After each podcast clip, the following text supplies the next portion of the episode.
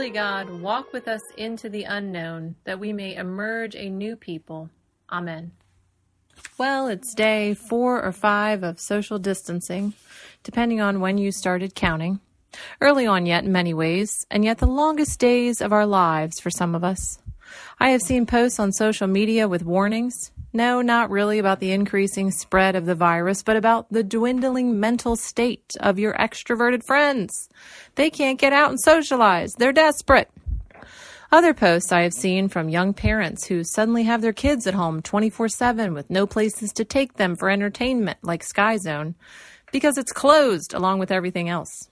They are saying things like, pep talks for each other is how we got through today. And I have homeschooled for three days, and I'm here to tell you teachers need a billion dollars more a year than they currently get paid. In our congregation, we are especially concerned for our seniors, for those in the at risk category with this virus for complications, which is anyone with a pre existing condition, anyone over 65 or 70. Our council took a list of members who are 70 plus and divided it up and are calling each and every one of them just to make sure they're okay.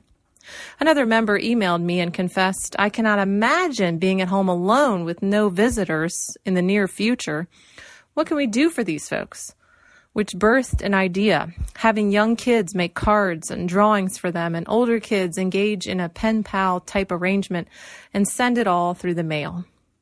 We are all trying to navigate unknown territory in this time and place. Even the preachers had to change their sermons mid paragraph last weekend and shift the focus from the woman at the well to the coronavirus. God bless us all. We are trying our best.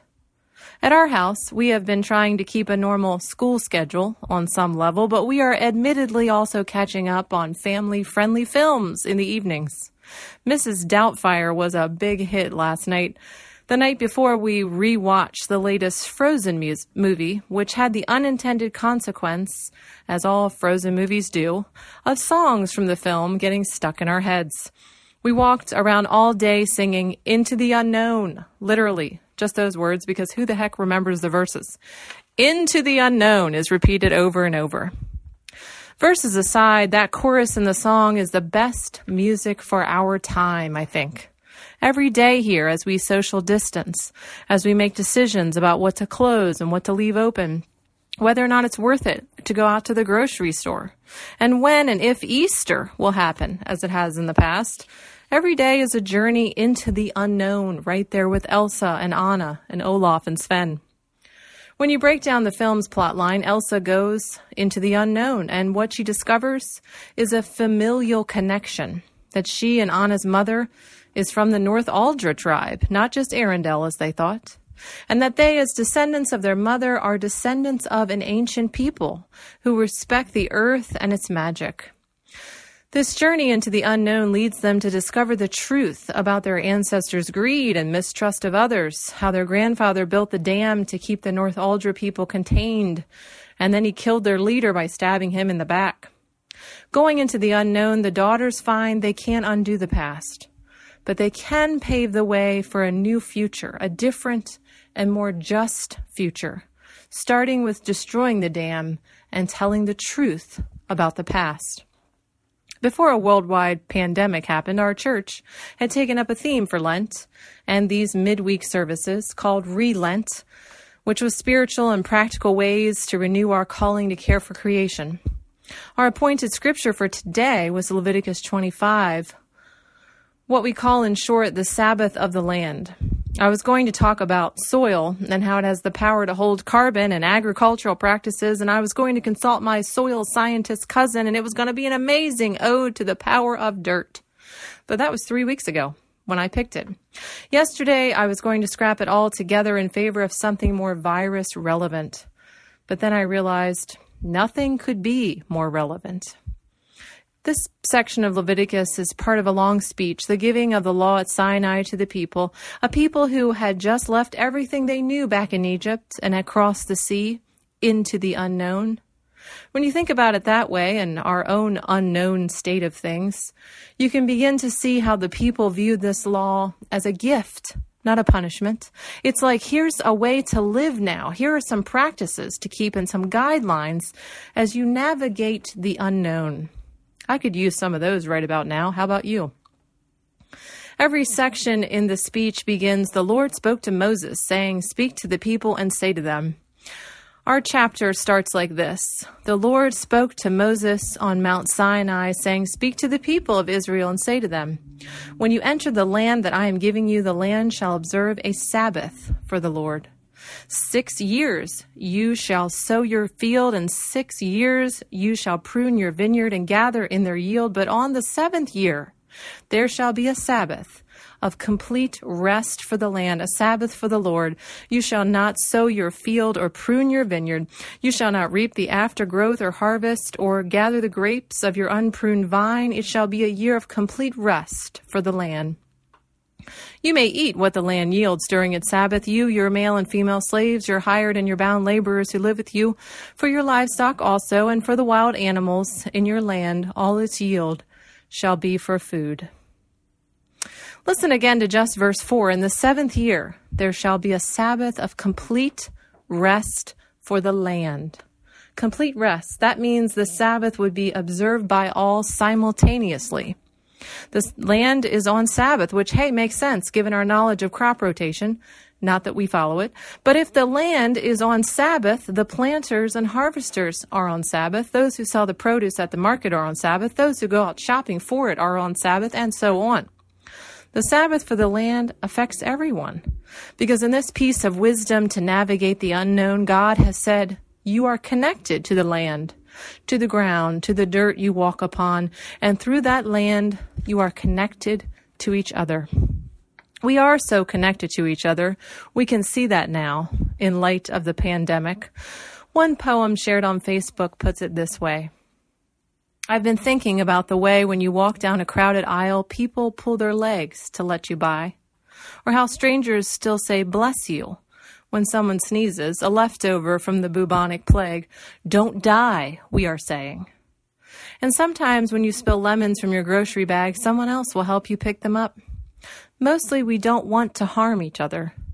We want to be handed our cup of coffee hot and to say thank you to the person handing it, to smile at them and for them to smile back. For the waitress to call us honey when she sets down the bowl of clam chowder and for the driver of the red pickup to let us pass. We have so little of each other now, so far from tribe and fire, only these brief moments of exchange. What if they are the true dwelling of the holy, these fleeting temples we make together when we say, Here, have my seat. Go ahead, you first. I like your hat. We are so connected, friends. I love the sentiment going around social media and the news interviews that what we're doing here, refraining from interacting with each other, is really an amazing act of solidarity. We are confessing by staying home, by self discipline, that we are deeply connected to each other. We are giving the medical staff we are connected to a fighting chance. We are giving the elderly and vulnerable we are connected to the gift of health. Could this time of social distancing then be a Sabbath for us? Could you call it that? Could it be a sacred time? I ask this because this section of Leviticus, all of chapter 17 to 26, is part of the holiness code. It is especially concerned with how the people are holy because the Lord your God is holy. How the priests and those in the temple keep religious practices, establish institutions such as high holy days, such as the Sabbath. Did you know the guidance in the scriptures about the land having a Sabbath was in the priestly instructions? That this was a social but also a religious directive. Does that change the way you think about the dirt you walk upon and how connected you are to it? Especially now, especially when your backyard is probably one of the few places you can go safely. I was reading a post from a friend of a friend in Wuhan, China. She writes about day 48 of quarantine, what they do during the day, how they find food. I was struck by this one paragraph because it's so similar to my own experience now that everything has slowed down. Right now, I hear the birds outside my window on the 25th floor. I used to think there weren't really birds in Wuhan because you rarely saw them and never heard them. I know now they were just muted and crowded out by the traffic and people. All day long now I hear birds singing. It stops me in my tracks to hear the sound of their wings.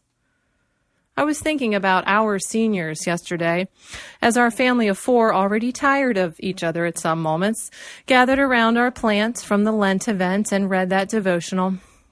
It told us to talk to our plant, which at this point we have named Sprouty and given a gender because you only call something a thing to keep it at a distance, as the devotional reminds us. Sprouty, or whomever he or she is in the home of our elderly members, might be their only companion in these times, in a physical sense. Plants or animals, beloved pets we can hold on to, we can talk with, we can sing to, such as the birds who sing back to us, all part of our family now as we venture more and more days into the unknown. We are invited to rediscover or perhaps discover for the first time a familial connection in the unknown, right there with Elsa and Anna from Frozen, a connection to our ancestral past, to our dirt kin, to the ground from whence we came, to the birds of the air and the plants of the field that God gave to us and us to them as companions in our pilgrimage on earth.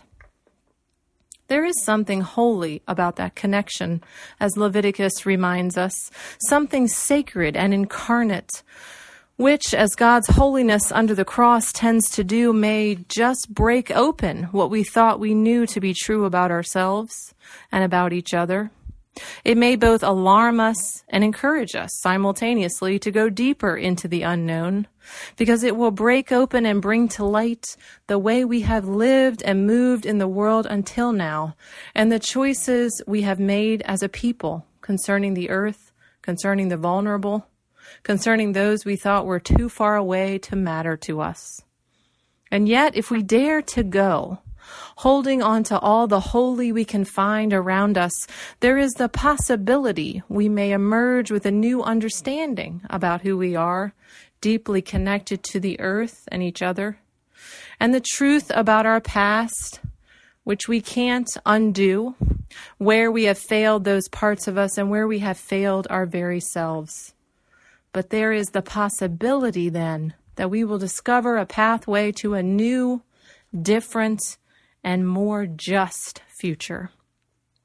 This is holy work, my friends. It is Sabbath work. And most importantly, it is God's work. May we head into the unknown with that truth in our hearts, like a song of hope that is forever playing in our heads. Amen.